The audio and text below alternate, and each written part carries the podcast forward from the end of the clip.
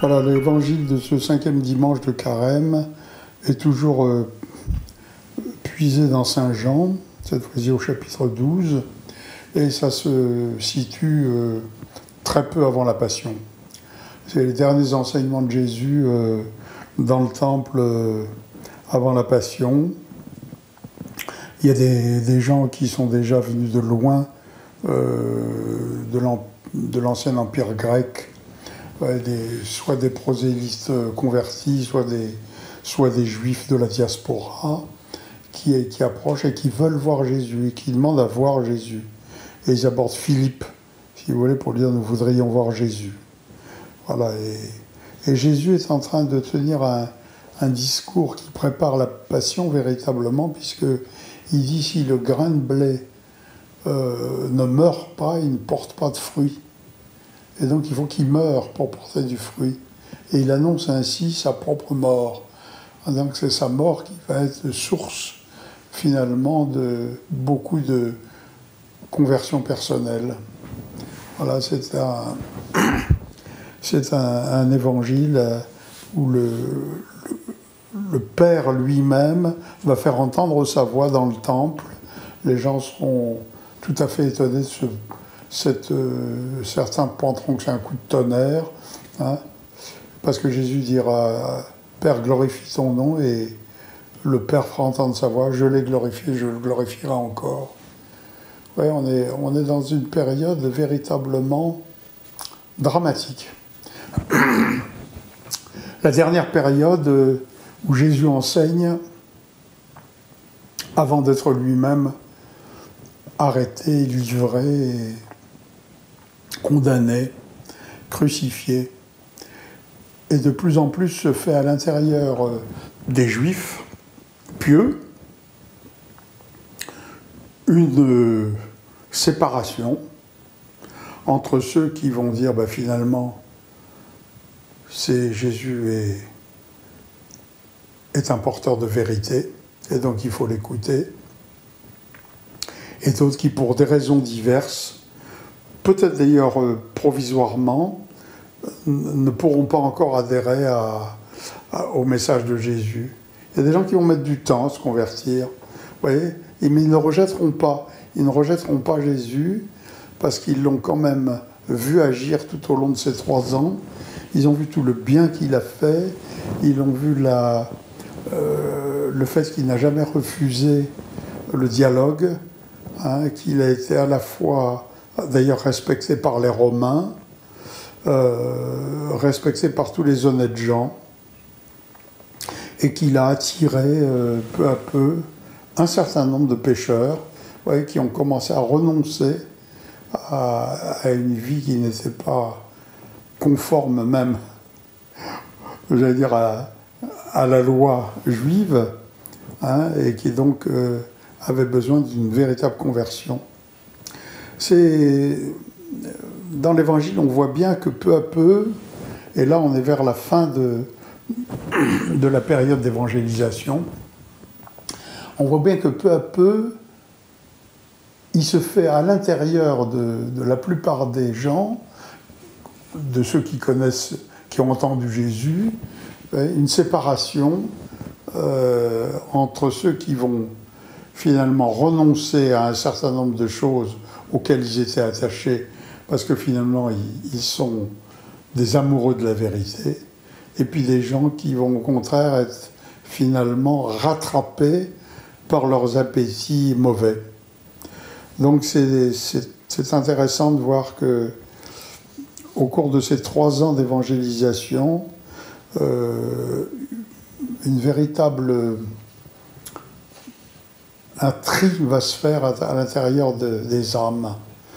Euh, ça, va, ça va révéler véritablement euh, chez tous ceux qui sont honnêtes euh, leur qualité profonde et tous ceux qui étaient douteux, ça va au contraire, pour certains, les précipiter véritablement vers le mal. Alors évidemment, un de ceux qui, qui va renoncer de plus en plus au bien, c'est Judas. Et je crois que la chute de Judas est une des choses qui est le plus importante je crois dans la lecture de Valtorta. Euh, quand j'ai lu les cahiers de Valtorta et que j'ai vu que Jésus avait dit à Maria, alors cette fois-ci non pas en lui révélant l'évangile, mais dans les, les, les entretiens qu'il a eus avec elle, qu'il avait dicté cette œuvre principalement pour les prêtres, je me suis dit ben, véritablement, oui c'est vrai. Pour les prêtres, c'est une leçon de pastoral extraordinaire.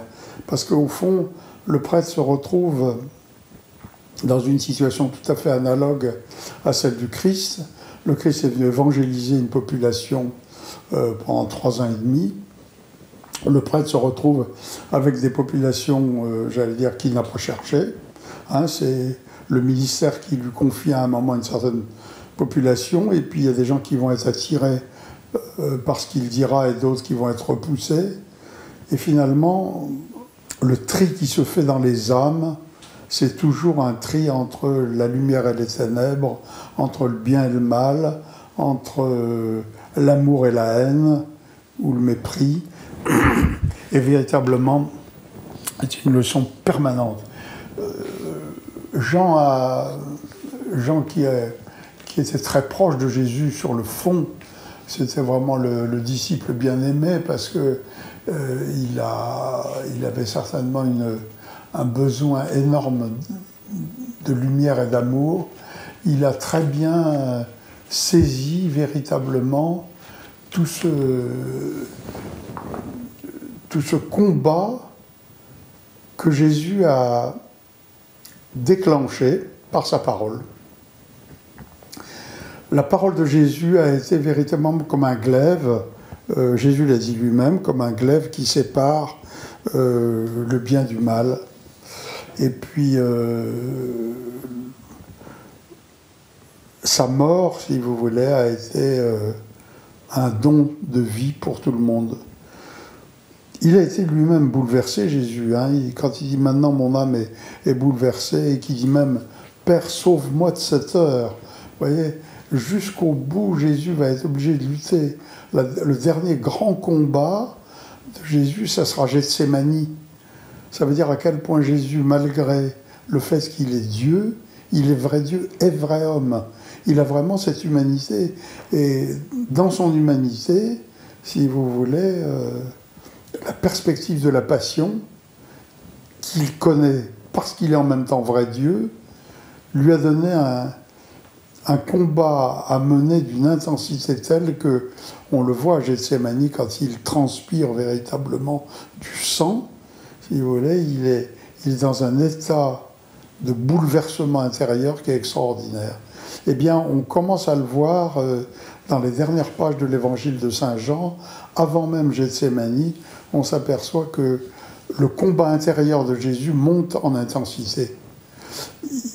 Il est au, aux portes euh, de la passion. Il sait ce qui va lui arriver.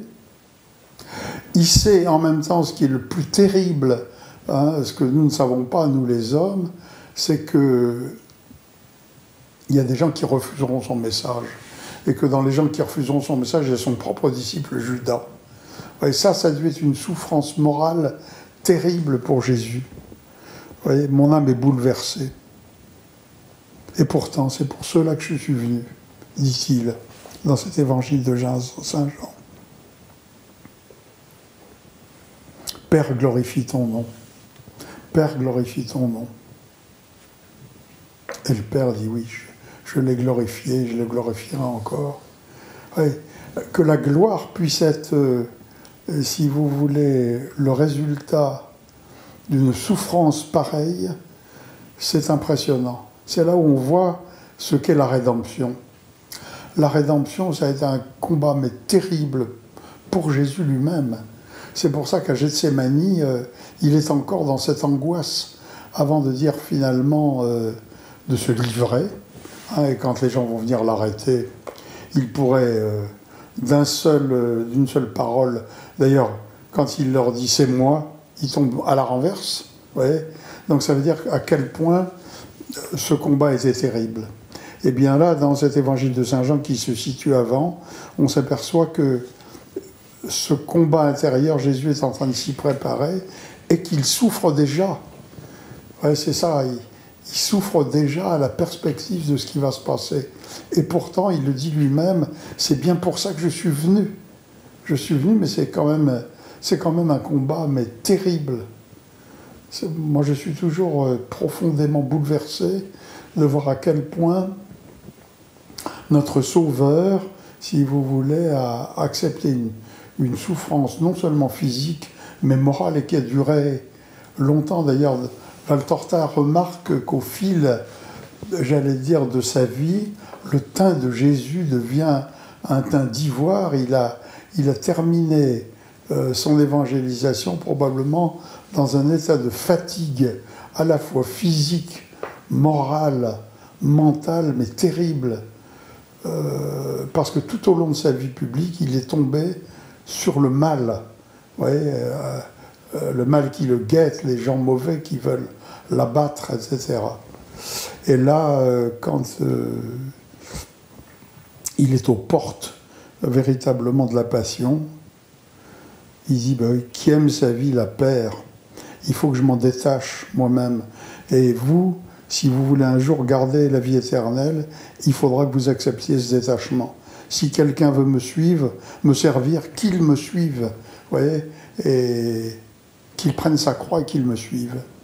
Voilà, c'est ça tout l'évangile, euh, toute la leçon de l'évangile est là, dans cet évangile de Saint Jean au chapitre 12, voyez, euh,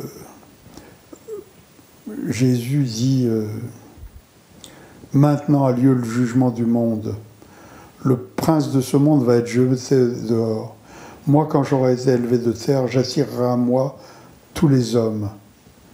Et l'évangéliste ajoute, il signifiait par là de quel genre de mort il allait mourir.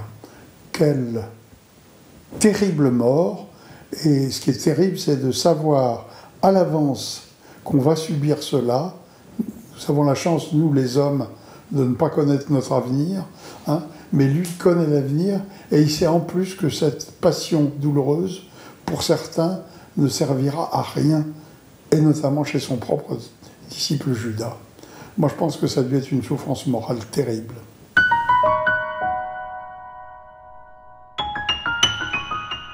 La clé, c'est que le salut du monde passe par la croix.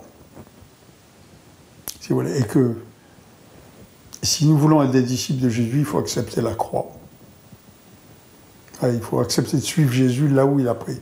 Et Jésus nous a sauvés par la croix. Et on ne peut pas faire l'économie de la croix.